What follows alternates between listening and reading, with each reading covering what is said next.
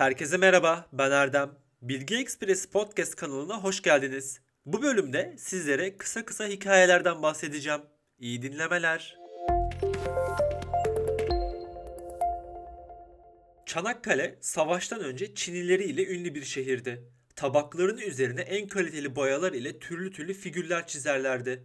Ağaç, deniz, köy, köprü ne görürlerse onu çizerdi ustalar. Günlerden bir gün denizi gören bir yamacı oturan bir Çini ustası boğazdan geçeni çizdi. O çizdiği şey irice kayık üzerine bağlı bir zürafaydı. O zürafa 1808-1828 arasındaki bir tarihte Padişah 2. Mahmud'a hediye edilmek üzere İstanbul'a gönderiliyordu. Hediye Mısır'dan Vali Mehmet Ali Paşa tarafından gönderilmişti. Zürafa İstanbul'a ulaşmadan halk arasında daha evvel hiç görülmemiş bir hayvanın şehre getirileceği duyulmuştu. Zürafa deniz yoluyla İstanbul'a ulaştırıldı.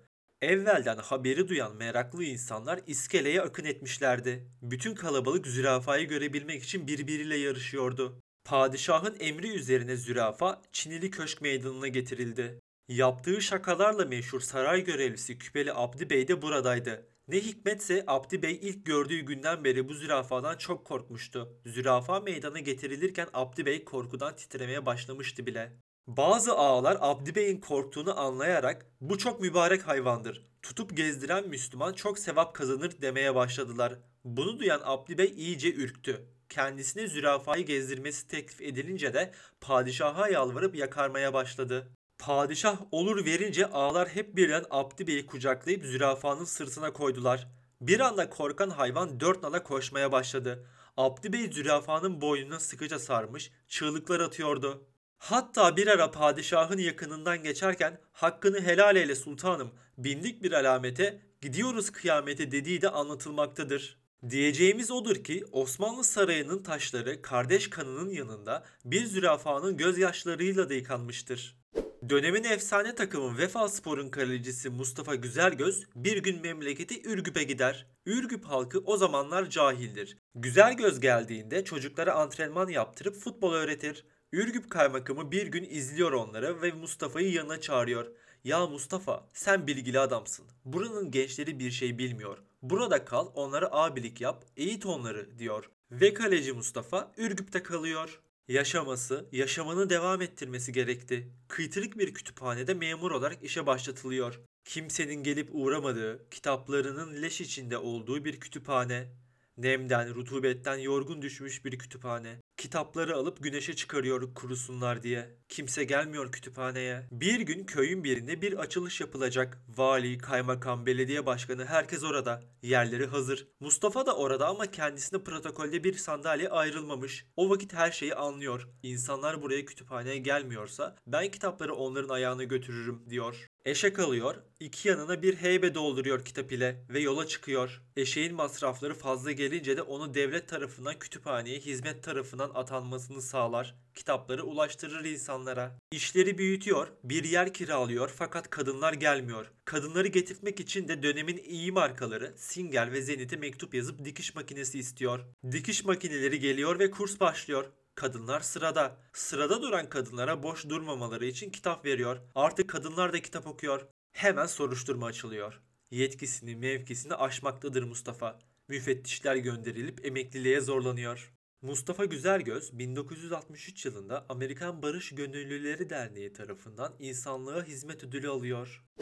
Kanuni'nin ordusuyla Bağdat'a gittiğini öğrenen ne kadar çapulcu, yağmacı, barbar varsa bunu fırsat bilmiş Van Gölü'nün kıyısına toplanmaya başlamış. Anadolu'yu yağmalamaya çalışacak olan çapulculara karşı Bağdat'a giden ordunun yarısı geri dönüyor. Van Gölü kıyısına geldiklerine bir de bakıyorlar ki bu göl değil adeta bir deniz. Karadeniz'e geldiklerini zannediyor ordu. Ama orası Van Gölü. İyisi mi sudan gidelim karşıdaki çapulculara daha çabuk ulaşırız diyorlar ileri gelenler. Derhal gemi yapılıp yüzdürülmeli. Bilinen eli yatkın en iyi ustayı ayağına getirtiyorlar. O usta da silah bakım ustası. Ok, mancılık filan tamir ediyor. Buradan karşıya geçmemiz gerek. Gemi lazım bize. Gemi yapabilir misin? Önce ormanı bir gezmem gerekiyor diyor usta. Gezip geliyor ve 3 gemi yaparım. Derhal işlere koyuluyorlar. Ufak bir tersanede 3 gemi yapıp yüzdürüyorlar. Karşı kıyıya ulaşıp çapulcuları yeniyorlar. Gemileri kim mi yaptı? Dinlemeye devam edelim. 1913 yılında Bulgar ordusu Edirne'ye saldırdı. Edirne halkının üçte biri Yahudiydi o dönem. Savaş var. Kadınlar kaçabilirdi ama kaçmadılar. Kalıp gönüllü hemşire olmak istediler. O hemşirelerden biri Türkiye topraklarında doğan Türk kızı Angela Grenau idi. Bir hatıra defteri tuttu savaş boyunca. Penceresinin kenarında yazdı hep. Angela Grenau bir gün deftere şunu yazıyor. Savaştan kaçan binlerce Edirneli Selimiye Camii'nin avlusuna sığınmış. Selimiye Camii'nin avlusuna sığınan Edirneliler Titanik'ten kurtarılmaya bekleyen yolculara benziyor. Korkarım ki Selimiye Camii de Titanic gibi batacak. Titanic bu arada 1912 yılında batmıştır. Muhteşem bir benzetme ve ne garip değil mi?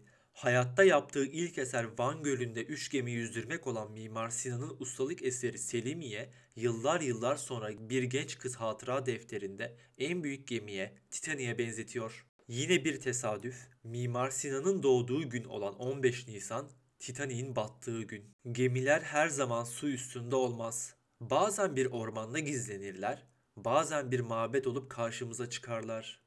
Ankara'dan İstanbul'a tren ile gelen Mustafa Kemal Paşa, Haydarpaşa Garı'nın merdivenlerinde boğaza demirleyen işgal güçlerinin savaş gemilerini görür. Avrupa yakasına gitmek için bindiği motor, o gemilerin arasından geçerken şu tarihi sözü söyler. Geldikleri gibi giderler. Kurtuluş Savaşı'nın kazanılmasının ardından işgal güçleri İstanbul'u terk edince kente giren ordumuz Gülhane Parkı'ndan yola çıkar ve 4 zafer takının altından geçerek Taksim'e ulaşır. Burada bağımsızlık savaşımıza destek veren Anadolu'daki tüm örgüt temsilcileri Kurtuluş Ordusu'nu karşılamak için beklemektedir. Bu nedenle Cumhuriyet İstanbul'una yeni bir meydan kazandırmak istendiğinde Taksim denilen alanın Cumhuriyet Meydanı olarak tasarlanmasına karar verilir. Meydandaki anıt Taksim ya da Atatürk anıtı olarak bilinir. Oysa gerçek adı Cumhuriyet anıtıdır. Anıtı yapan sanatçı dönemin ünlü heykeltıraşlarından Pietro Canonica'dır. Canonica'nın amacı anıtı yaparken Atatürk ile birlikte Kurtuluş Savaşı'na ve Cumhuriyet'in kazanımlarına da yer vermektir.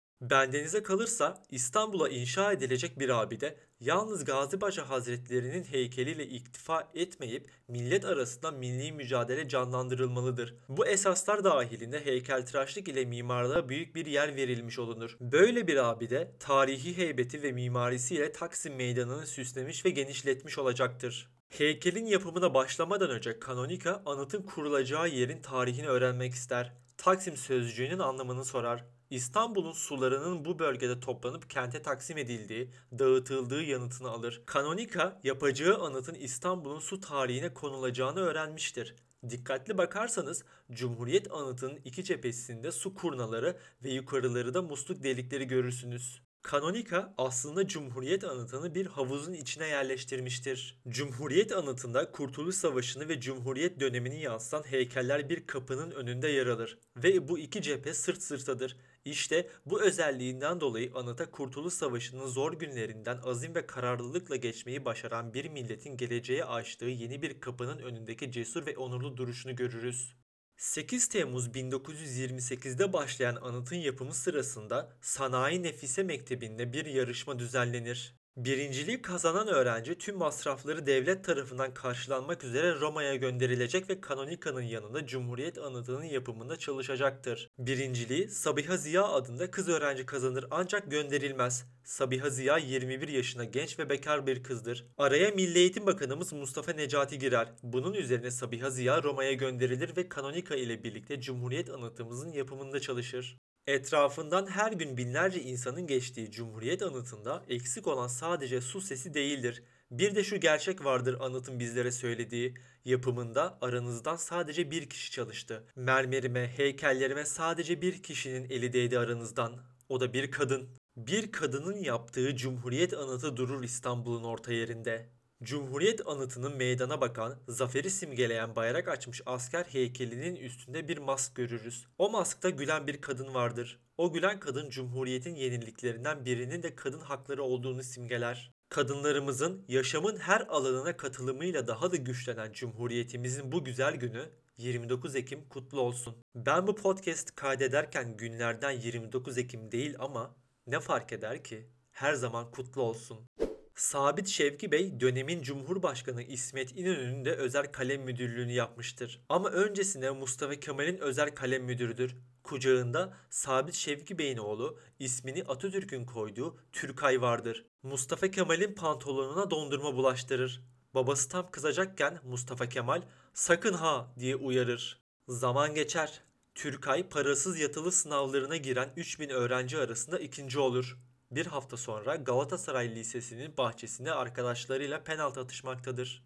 Dönemin teknik direktörü Peter Molly de okul müdürüyle onları izlemektedir. Molly, Türkay'ı yanına çağırarak antrenmana davet eder. Yine dönemin kalecisi Necdet Erdem, bu çok gol atan Türkay adlı gencin fiziğinden dolayı kaleye geçmesini önerir. Admira maçının son 15 dakikasında kaleye geçer genç Türkay ve bir daha asla ayrılmaz. Fransız öğretmen Ü harfini U, K harfini de G olarak okudukları için Türkay'ın adı Turgay olarak söylenir okulda. Çankaya Köşkü'nde özel kalem müdürlüğü yapan Sabit Şevki Şeren'in adını Atatürk'ün koyduğu oğlu Türkay, futbol tarihinde bu nedenle Turgay Şeren olarak anılır. Berlin Panteri olarak anılan Turgay'ın adı aslında Türkay'dır.